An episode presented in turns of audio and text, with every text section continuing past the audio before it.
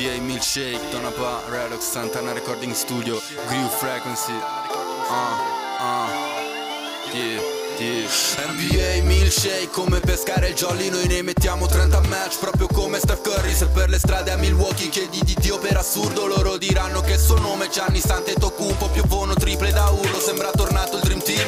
USA MVP un oro al collo KD Sembrava fosse Space Jam ma era la Summer League LeBron come Bill Russell e Wilt You gonna milkshake, milkshake, ah uh. You gonna milkshake, milkshake, ah uh. You gonna milkshake Come Doncic coi Mavericks Gonna milkshake come Arden che non può fare miracoli NBA milkshake, ok Bentornati a Miel Milkshake, il podcast sul basket più bello del mondo con Dante Chinellato e Riccardo Pretesi. In questa puntata speciale mercato l'analisi di come hanno fatto quattro squadre, Philadelphia, Brooklyn, Lakers e Dallas, chi ha vinto, chi ha perso, chi ha fallito. Questo è NBA Milkshake.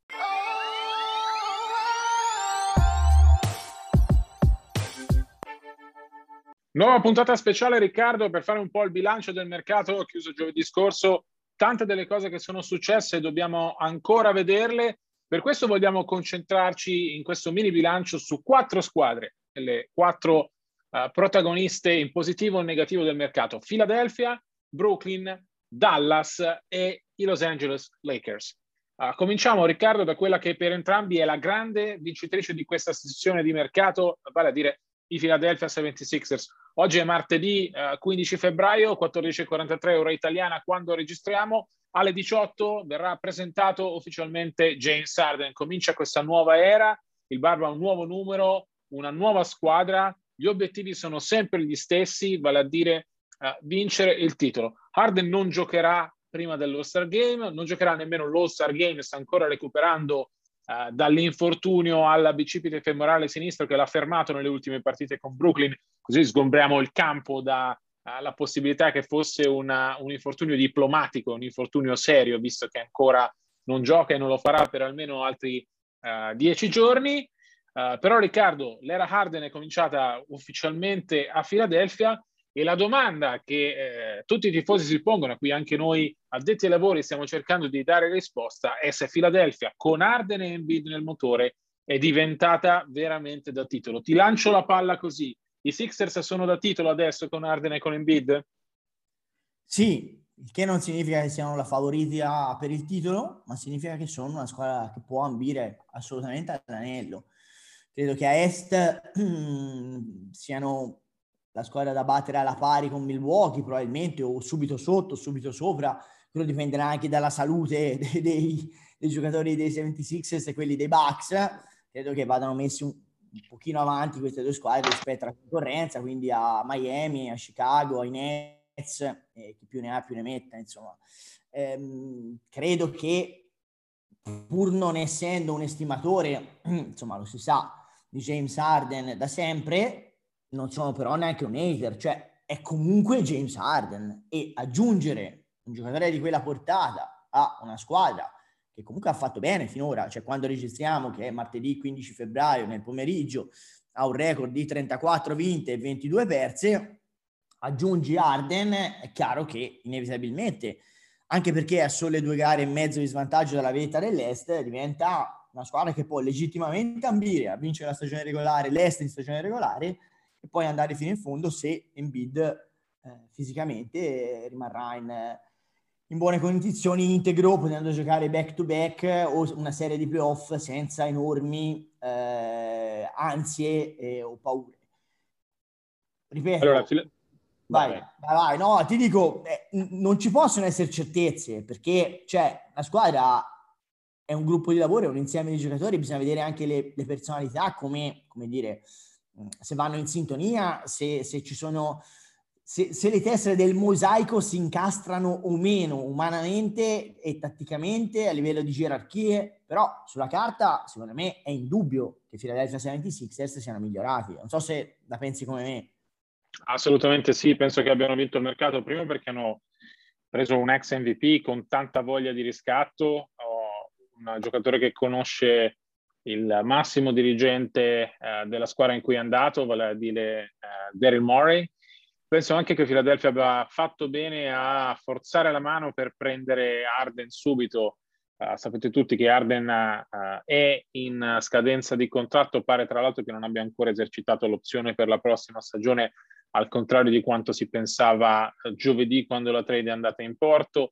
Um, è un giocatore che sarebbe potuto arrivare a Philadelphia da free agent quest'estate. Invece Mori ha forzato la mano per provare proprio a vincere subito e secondo me alla fine il suo azzardo è riuscito perché eh, ha portato a, a, termine questo scambio senza sacrificare due giovani che secondo me sono molto interessanti e importanti sia per il presente che, eh, che per il futuro di Philadelphia. Mi riferisco ovviamente a Taris Maxi e a Matisse Steibold. Entrambi avranno un ruolo importante in questa scalata al titolo di Philadelphia, ma ovviamente uh, con Embiid che alla fine ha 28 anni quasi, sono anche il futuro uh, di Philadelphia. Credo che Arden con Doc Rivers, che è stato inserito non a caso tra i migliori 15 coach della storia, mh, possa sbocciare, possa tornare a, ai livelli altissimi a cui siamo abituati la prima parte di stagione con Brooklyn non è andata bene, l'ha cominciata in ritardo di condizione anche per problemi fisici e non credo che quest'anno abbiamo mai visto il vero Arden. Ora in una situazione uh, in cui può tornare a concentrarsi sulla sua condizione. È chiaro che anche lui ha qualcosa da dimostrare perché questa, uh, i Sixers sono la sua terza squadra in tre anni, ha forzato l'addio a Houston in malo modo, secondo me, è andato molto meglio qui a Brooklyn nel forzare però anche qui un addio Adesso si ritrova a Filadelfia con l'obbligo, secondo me, di tornare a giocare ad alto livello e di vincere eh, finalmente, nel senso di eh, è il momento di farlo, uh, di, di, vincere qualcosa o quantomeno di andare molto lontano nei playoff. Credo che Filadelfia attorno a lui, attorno a Embiid, possa costruire una squadra in grado di diventare la migliore della Eastern Conference. È chiaro che non c'è tanto tempo per assimilarsi, è chiaro che l'ho detto più volte anche qui in Milkshake, Uh, ho dei dubbi a livello di personalità uh, sulla convivenza tra Embiid e Arden, però ecco, Arden è motivato a far funzionare tanto le cose adesso. Embiid ovviamente è motivato a vincere, lui che è a Philadelphia fin da quando i Sixers facevano uh, la corsa per perdere le più partite possibili. credo che questa trade di mercato riporti Philadelphia in una dimensione di favorita per la Eastern Conference. Ce ne sono, l'Est quest'anno è particolare, no Riccardo? Sono, c'è tanto equilibrio al vertice tu hai citato Milwaukee, ma io voglio citare anche Miami, che finisse oggi sarebbe la testa di serie numero uno. Chicago, che parole di Zach Lavine, è convinta di essere la squadra più forte uh, della conference. I Cleveland Cavaliers, che eh, a sorpresa sono la terza potenza dell'Est, uh, la, la, vera rivelazione de- della stagione assieme a Memphis. E ultimamente vedo anche Boston estremamente pericolosa, otto vittorie di fila, uh, 10 nelle 11 gare cui, in cui è tornato Marcus Smart.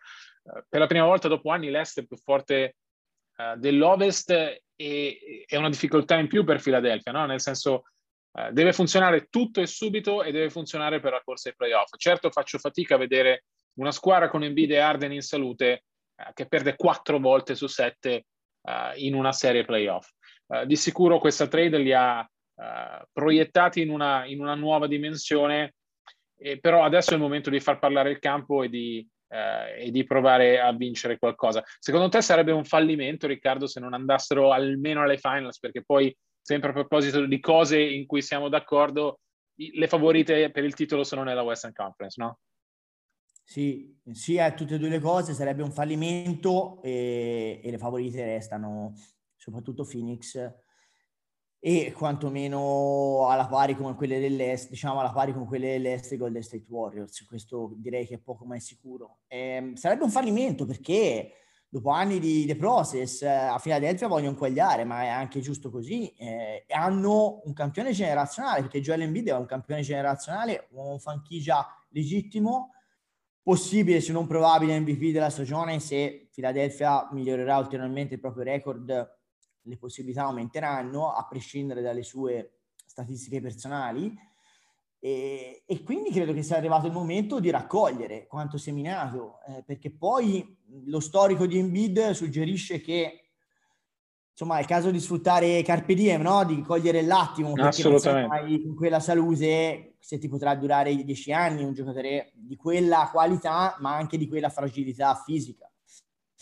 e di conseguenza è per forza arrivato volente o nolente il momento di raccogliere, non, non, ci possono, non si può perdere ulteriormente tempo, in questo Mori secondo me ha fatto, per questo Mori secondo me ha fatto bene a portare Arden a Philly, io credo che insomma anche il, pre- il, prezzo pagato sia un prezzo onestissimo. Di Simmons volevano sb- comunque sbarazzarsi di un contratto folle, ma che gli avevano offerto per ragioni principalmente di marketing, eh, dopo averlo pompato per anni, non potevano esimersi all'epoca, anche se sapevano benissimo che non valeva quei soldi, e quindi essersi tolti quell'albatros a lungo termine è comunque una cosa positiva mm, aver ceduto Drummond è l'ultimo dei problemi, eh, scelta, le scelte ci stavano.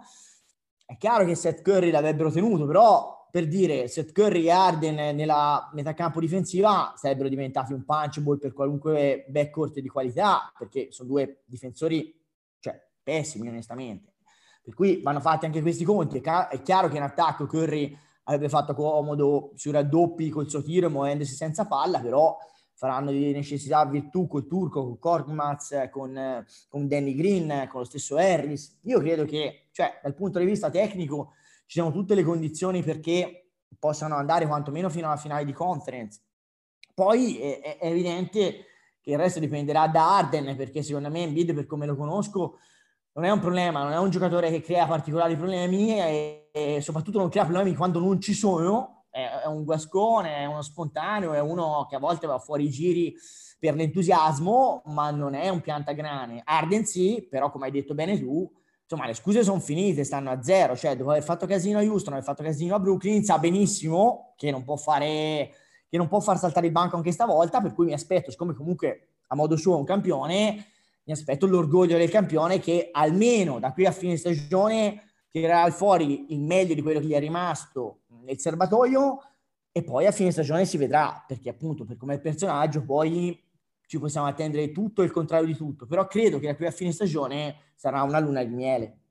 E fammi chiudere Riccardo con una battuta, eh, hai citato Seth Curry e il fatto che Philadelphia eh, l'avrebbe tenuto volentieri. Eh, Seth Curry è il genero di Doc Rivers, no? è sposato è sposato con la figlia e Doc Rivers diventa eh, il titolare di un record particolare e, e, intanto è il primo coach ad aver allenato il figlio e l'ha scambiato, adesso ha scambiato anche il genero e solo una settimana prima di, di questa trade aveva detto di quanto è felice di, di, avere sette in squadra perché gli permette di, di, godersi i nipotini. Possiamo dire di tutto a Doc Rivers, ma probabilmente non, che, eh, non possiamo accusarlo di, di nepotismo.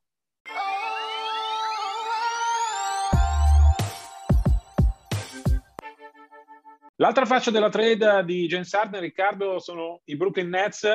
Ricordo che dall'affare hanno ottenuto Ben Simmons, Seth Curry, Andre Drummond e due future scelte al primo giro. Nella, nell'affare anche Paul Millsap, che era scontento e separato in casa a Brooklyn, eh, è finito a Philadelphia.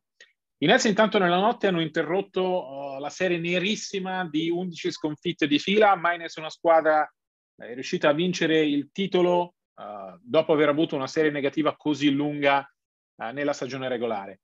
Oggi verrà presentato anche Ben Simmons, vi ricordo che registriamo martedì 15 febbraio, comincia questa nuova era. Secondo me, nel guardare la trade, i Nets comunque sono caduti in piedi, sono, hanno dovuto cedere il loro uomo franchigia, se crediamo alla versione di Sean Marks, Uh, è una decisione che hanno preso 48 ore prima della, della trade deadline uh, quando James Harden ha bussato alla porta del general manager dicendo che era uh, stanco di rimanere a Brooklyn. Eh, ri- ricordo che questa è la versione ufficiale del, del, GM dei Nets, le indiscrezioni dicono che le fratture in realtà andavano avanti da un po' di più, però secondo me nel, nel, dover cedere un giocatore così importante come Arden alla fine sono caduti in piedi.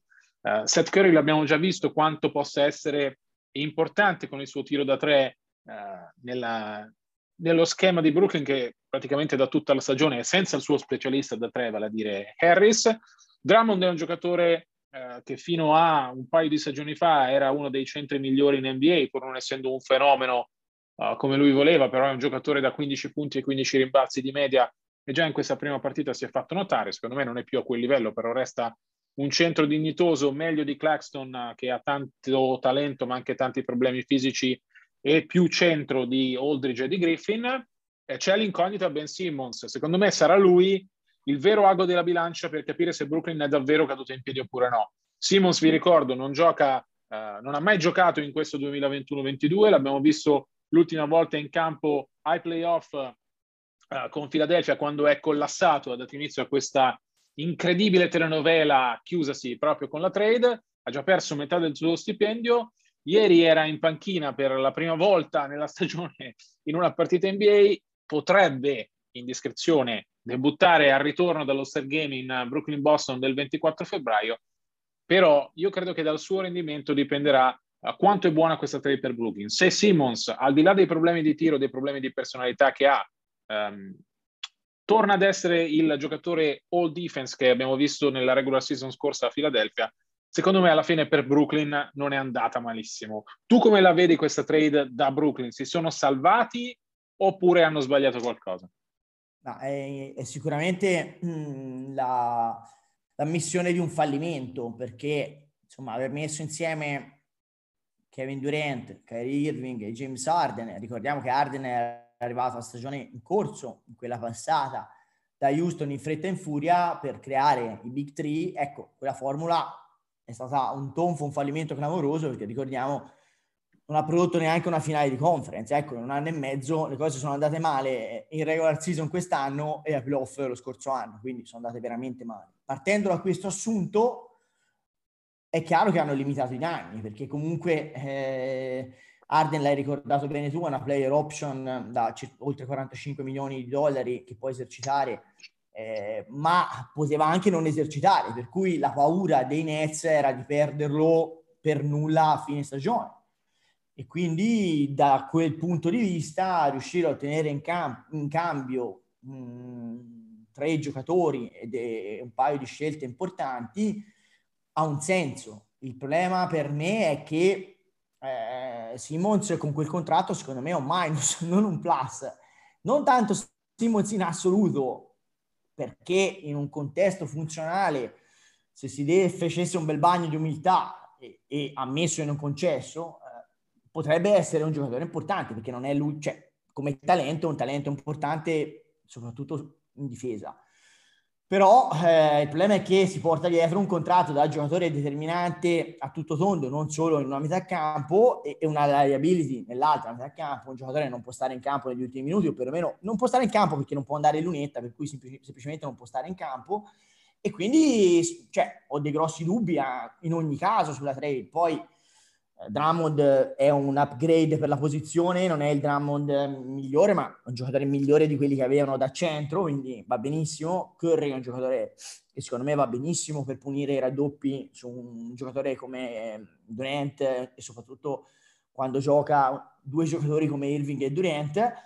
Per cui vanno bene. Il problema è che il core della trade, cioè il valore assoluto di Arden e il valore assoluto e quel contratto di Simmons, secondo me fanno dei Nets clamorosamente degli sconfitti, ecco, da questa trade. Però, ripeto, se uno vuole vedere il bicchiere mezzo pieno, dice, beh, beh avremmo perso. Arden non giocava volentieri, non avremmo vinto comunque. Eh, quest'anno, a fine stagione, lo perdevamo per nulla, abbiamo preso più di qualcosa.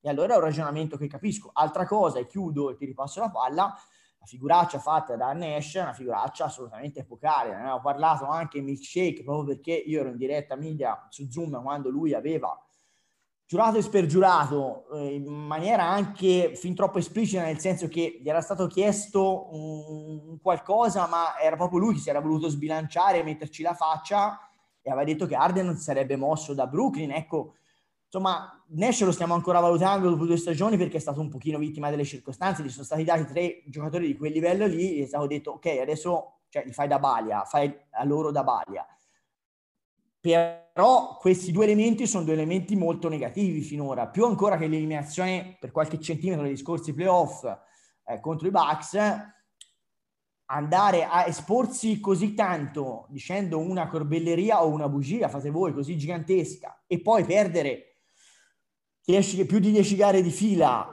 quando le, i tuoi campioni mancano e servirebbe il manico, ecco, sono due indizi che ancora non fanno una prova, aspettiamo un altro, indizio eventualmente, speriamo che magari non, avvie- non arrivi, però sono due inizi che fanno pensare che questa valutazione di Nash forse alla fin fine, quando saremo in grado di farla in maniera compiuta e onesta e corretta, potrebbe anche non essere così positiva. Ecco.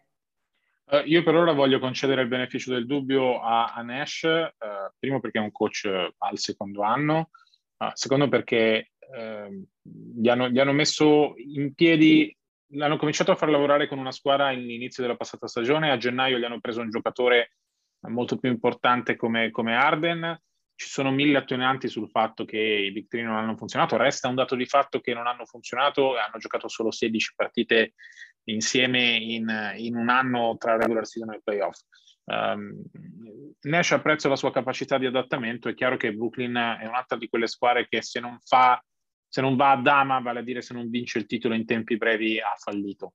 Uh, secondo me, se Simmons è un giocatore tipo quello della scorsa regular season, Brooklyn rimane competitiva anche se non più favorita come era inizio stagione.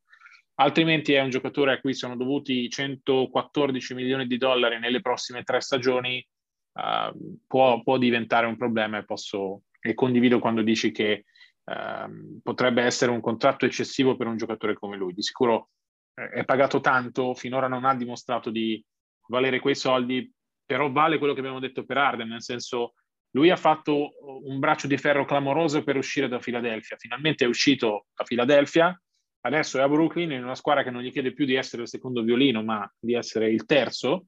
Eh, sì, però Davide, su questo ti fermo subito perché eh, voglio sentire anche cosa ne pensi tu, ma io non sono d'accordo neanche su questo, nel senso, ma siamo sicuri che questo voglia non essere il primo, il secondo o, o forse persino il terzo violino? perché questo qua è uno che ha sempre voluto la palla in mano e a Inezia la palla in mano ce la darà uno Kevin Durant e due Kyrie Irving. Vai tu a dirgli a Ben Simmons che pensa di essere il padre eterno in terra che non avrà mai la palla in attacco perché la palla ce l'avranno uno Durant, due Irving e lui non la vedrà mai e dovrà muoversi senza palla senza aver minimamente il tiro, per cui vorrei sapere cosa ci fa in attacco se non ha la palla in mano.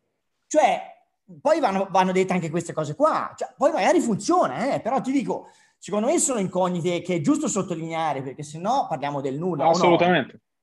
Assolutamente, sono, sono, tante incognite, per questo dico che la, il rendimento di Ben Simmons è l'ago della bilancia per capire se Brooklyn si è salvata in questa trade oppure no. Il giocatore che ho visto nella scorsa regular season è sicuramente un giocatore che in questa squadra sta benissimo, aggiunge una nuova dimensione. È chiaro che però anche lui deve capire qual è veramente il suo valore. No, l'abbiamo sempre accusato di non essere mai riuscito a migliorare eh, in tutti gli anni in cui è stato in NBA. È entrato con un difetto, il tiro, non è mai riuscito a sistemarlo. Beh, dopo aver fatto quello che ha fatto per andare via da Filadelfia, è anche per lui arrivato il momento di dimostrare quel che vale, è anche per lui arrivato il momento di dimostrare che uh, può migliorare. Uh, è chiaro che questa, le stelle di questa squadra sono Kevin Durant e Kyrie Irving quando c'è. Uh, Simmons deve trovare il suo posto, deve, deve, farlo in fretta, però ecco, dà ai Nets una dimensione difensiva che con Arden ovviamente non avevano. Uh, non gli dà la dimensione offensiva, uh, però qui ci sono giocatori che possono assolvere quel compito. Quello che sto dicendo è che se a Philadelphia, dove Simmons era il secondo violino, i suoi difetti offensivi erano evidenti nel momento in cui Embiid per qualsiasi motivo non faceva 50 punti e 20 rimbalzi a partita, ora ci sono due giocatori che possono coprire i suoi difetti, per cui anche per Simons comunque perché, uno e mezzo, uno e mezzo perché aspettiamo il sindaco, aspettiamo il sindaco di, di New York esatto, che, riapra, esatto. che, riapra, la possibilità ai non vaccinati di, di giocare anche in casa. Eh, esattamente, però ecco, su questo voglio essere chiaro, questa è l'ora della verità per Simmons. Uh, ha fallito a Filadelfia, ha fallito l'ultima stagione, si era comunque creato una, una sua reputazione, un suo valore, non può sbagliare. Cioè se, se quello che vediamo a Brooklyn è il Simmons dei playoff, credo che abbia perso anche la prova d'appello e sarà per Brooklyn un enorme problema perché, come dicevamo, ha uh, 114 milioni di dollari a contratto per le prossime tre stagioni.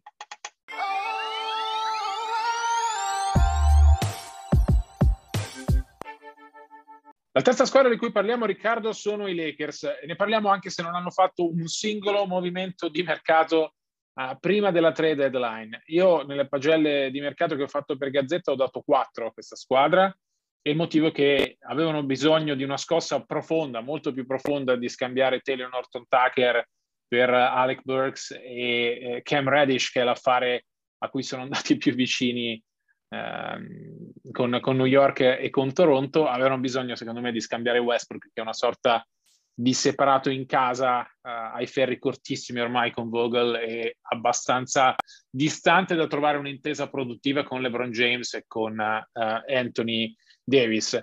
I Lakers però sono rimasti quelli che erano, uh, hanno giocato sabato a mercato finito, secondo me la loro miglior partita della stagione contro Golden State, il problema è che hanno perso, hanno perso tre partite di fila e ora sono cinque partite sotto il record del 50%. Finisse oggi farebbero il play-in e sarebbe onestamente Riccardo un fallimento.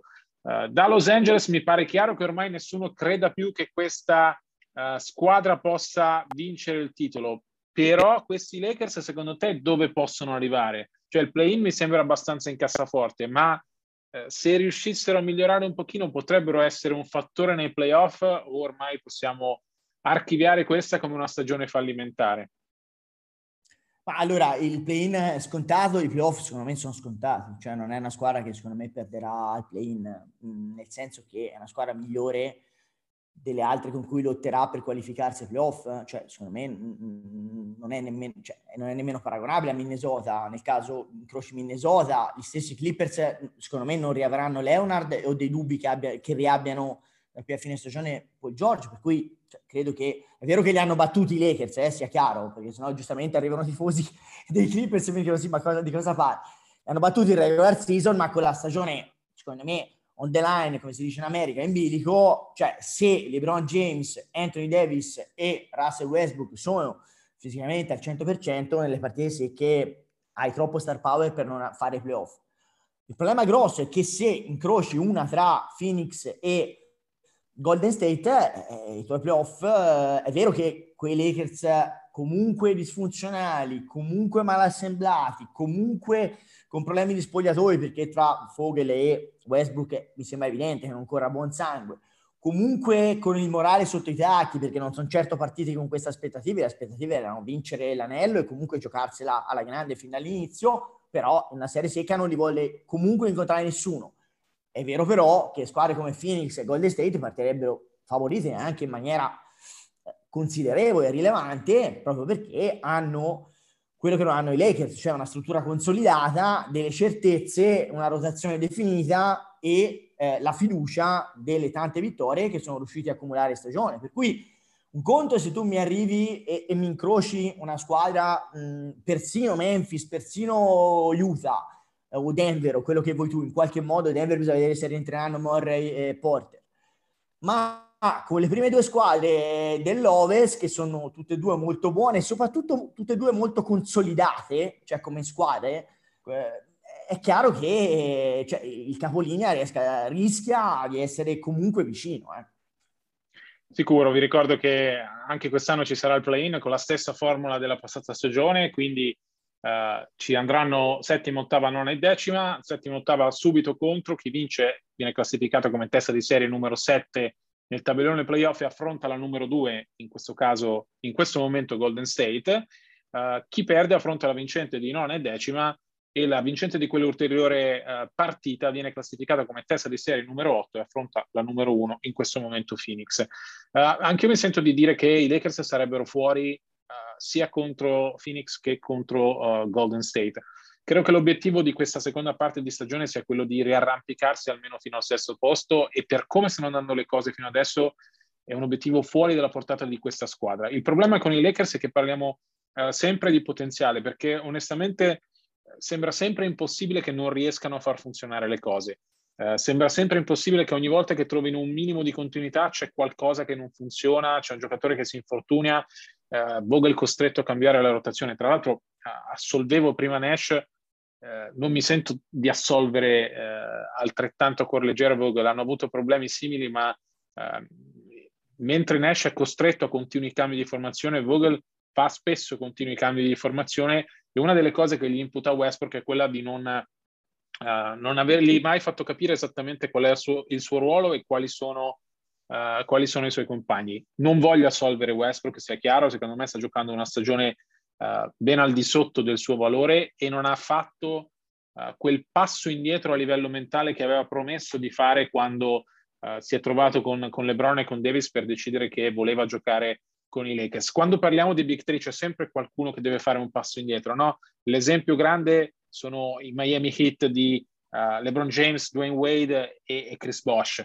Uh, erano tre maschi alfa che si sono ritrovati. Bosch ha fatto subito un passo indietro per ragioni uh, caratteriali. Ha detto: Ok, ragazzi, io sono a vostra disposizione. Si è visto anche nelle statistiche, però Bosch ha trovato il modo di rendere. Wade ci ha messo un po' di più, uh, non si sono mai scornati veramente con LeBron, ma a un certo punto Wade ha fatto quello che aveva fatto Shaquille O'Neal con lui. Ha detto a LeBron: Ok, LeBron, questa è la tua squadra, io sono il tuo numero due, dimmi come ti posso aiutare. Io credo che Westbrook il passo indietro che ha fatto Chris Bosch non l'abbia mai fatto ed è chiaro che tra i tre è lui quello che deve farlo per tutta una serie uh, di motivi. Se i Lakers riescono a trovare la loro chimica, secondo me l'unico modo che hanno per superare il primo turno è evitare il play-in. Altrimenti, come già successo lo scorso anno, secondo me partono battuti sia con Phoenix che con Golden State. Un'uscita al primo turno, onestamente, sarebbe un fallimento clamoroso non solo di questa stagione, ma anche per Rob Pelinka, che poi è quello che non è riuscito a mettere in piedi le trade nell'ultimo giorno di mercato. Segno del fallimento dei Lakers e poi chiudo il fatto che Pelinka sia stato messo con le spalle al muro ogni volta che inseguiva una trade. Voleva un giocatore, però gli dicevano sì, perfetto, però ti prendi anche i nostri contra- conta- contratti pesanti che non vogliamo più. Non certo una situazione da Lakers abituati a dominare il mercato.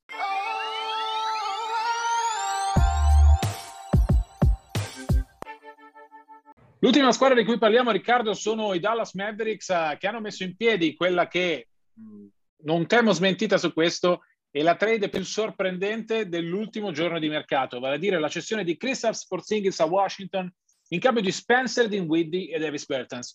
Onestamente, Riccardo, non mi aspettavo uh, che Mark Cuban rinunciasse così in fretta, a poco più di due anni, a quello che nel 2019 aveva definito eh, la coppia eh, per Dallas degli ultimi vent'anni, vale a dire Luca Doncic e appunto uh, Kristaps Porzingis. È evidente che le due star non si sono mai prese, è evidente anche però che in questa cessione per uh, due giocatori il cui valore all'interno del roster dei Mavs onestamente è discutibile, Dallas alza bandiera bianca su questo progetto che doveva essere ventennale a sentire Cuban, dovevano essere quello che non erano mai stati Novitsky e Nash, e dice addio a un giocatore che resta estremamente promettente come Porzingis, ma che per ragioni fisiche non è mai riuscito ad esprimersi al meglio. Ti ha sorpreso uh, questo trasferimento di, di, KP a Washington?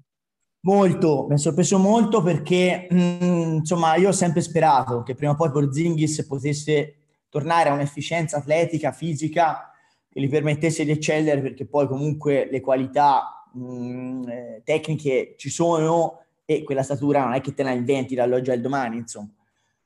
Questo non è successo, eh, giocatore è stato più fuori che dentro e anche quando ha giocato ha alternato prestazioni anche brillanti onestamente a delle debacle abbastanza imbarazzanti, cioè non ha mai trovato una continuità né fisica, atletica né di rendimento e quindi Dallas si è arresa. Eh, cosa succede? Succede che, eh, se vi ricordate, insomma, Porzingis aveva brillato all'inizio carriera a New York, poi i Knicks avevano valutato che le incognite fisiche, quelle caratteriali del giocatore mh, giustificassero il suo allontanamento per provare a ripartire e ricostruire in altro modo.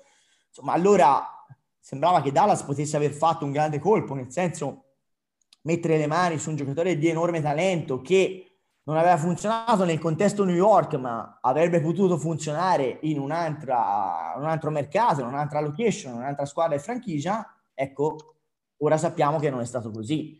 Vedremo se Porzingis alla terza, secondo me, ultima opportunità eh, a Washington saprà rilanciare una carriera che pur giovanissimo rischia di essere deragliata in maniera anche abbastanza feroce per colpa sicuramente di problemi fisici, ma evidentemente non solo di quelli o meno, però quello che sappiamo già è che per il momento Dallas è peggiorata perché se una squadra che partiva e ha cambiato l'allenatore per quello, mh, andando a prendere a ingaggiare Jason Kidd rispetto a un veterano mh, rispettato come Rich Carlisle, lo ha fatto per puntare, non dico al titolo, ma quantomeno di essere competitiva a Ovest, stavolta per giocarsela per davvero, ecco, con le grandi, di mettersi al tavolo dei grandi, ecco, quantomeno. Ecco, secondo me non ci è riuscita e non ci riuscirà perché complice anche l'infortunio di Hardaway, diventa un pochino un one man show uh, in Texas e per quanto Doncic sia un giocatore fenomenale, un fenomeno generazionale, insomma, chiedergli di vincere da solo le partite mi sembra persino ingeneroso. Ora,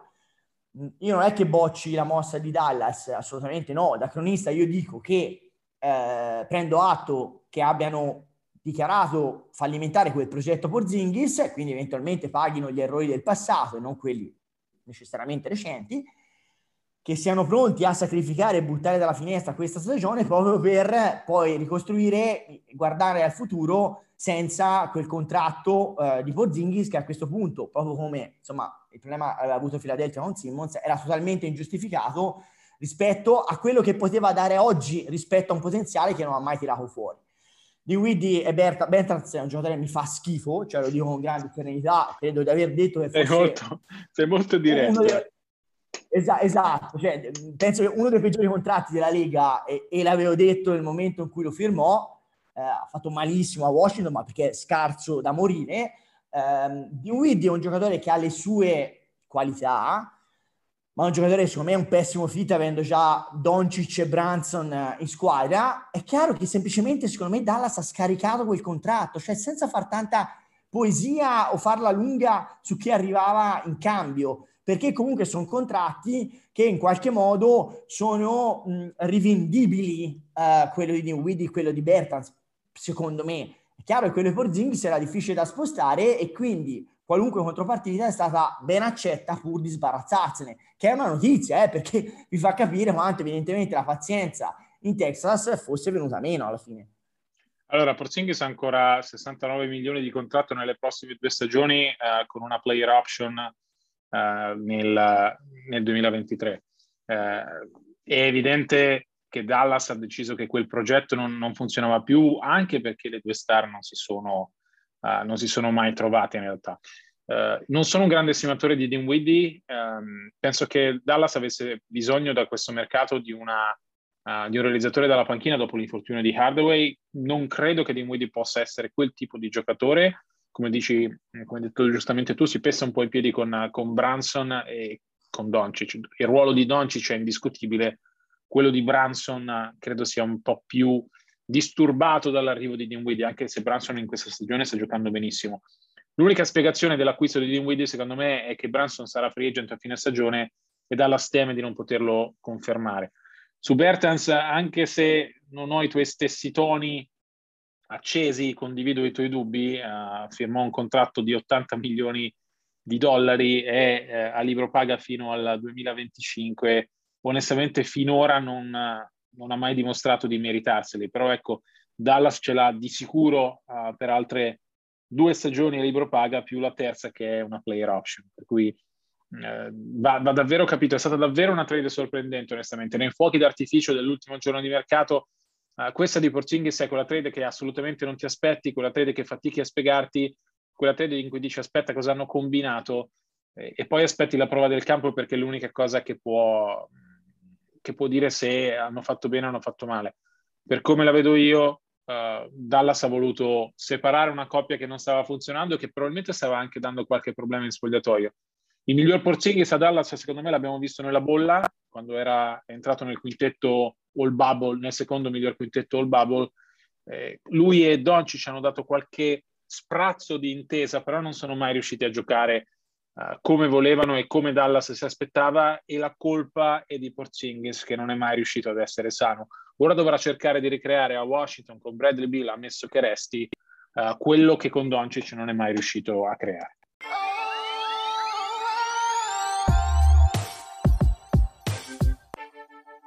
Si chiude qui la puntata numero 17 della quarta stagione di NBA Milkshake. Noi vi ricordiamo che per tutte le informazioni sul basket americano ci trovate su tutti i nostri account social, in particolare su Twitter, at di Chinellato, at rprat75. Vi ricordo che le musiche sono una coproduzione tra Blue Frequency e Donabba e vi do appuntamento come sempre a martedì prossimo. A presto, buona NBA, vi dico anche buono Stargame, anche se io non sono esattamente il primo estimatore dell'evento. A presto, ci aggiorniamo martedì prossimo.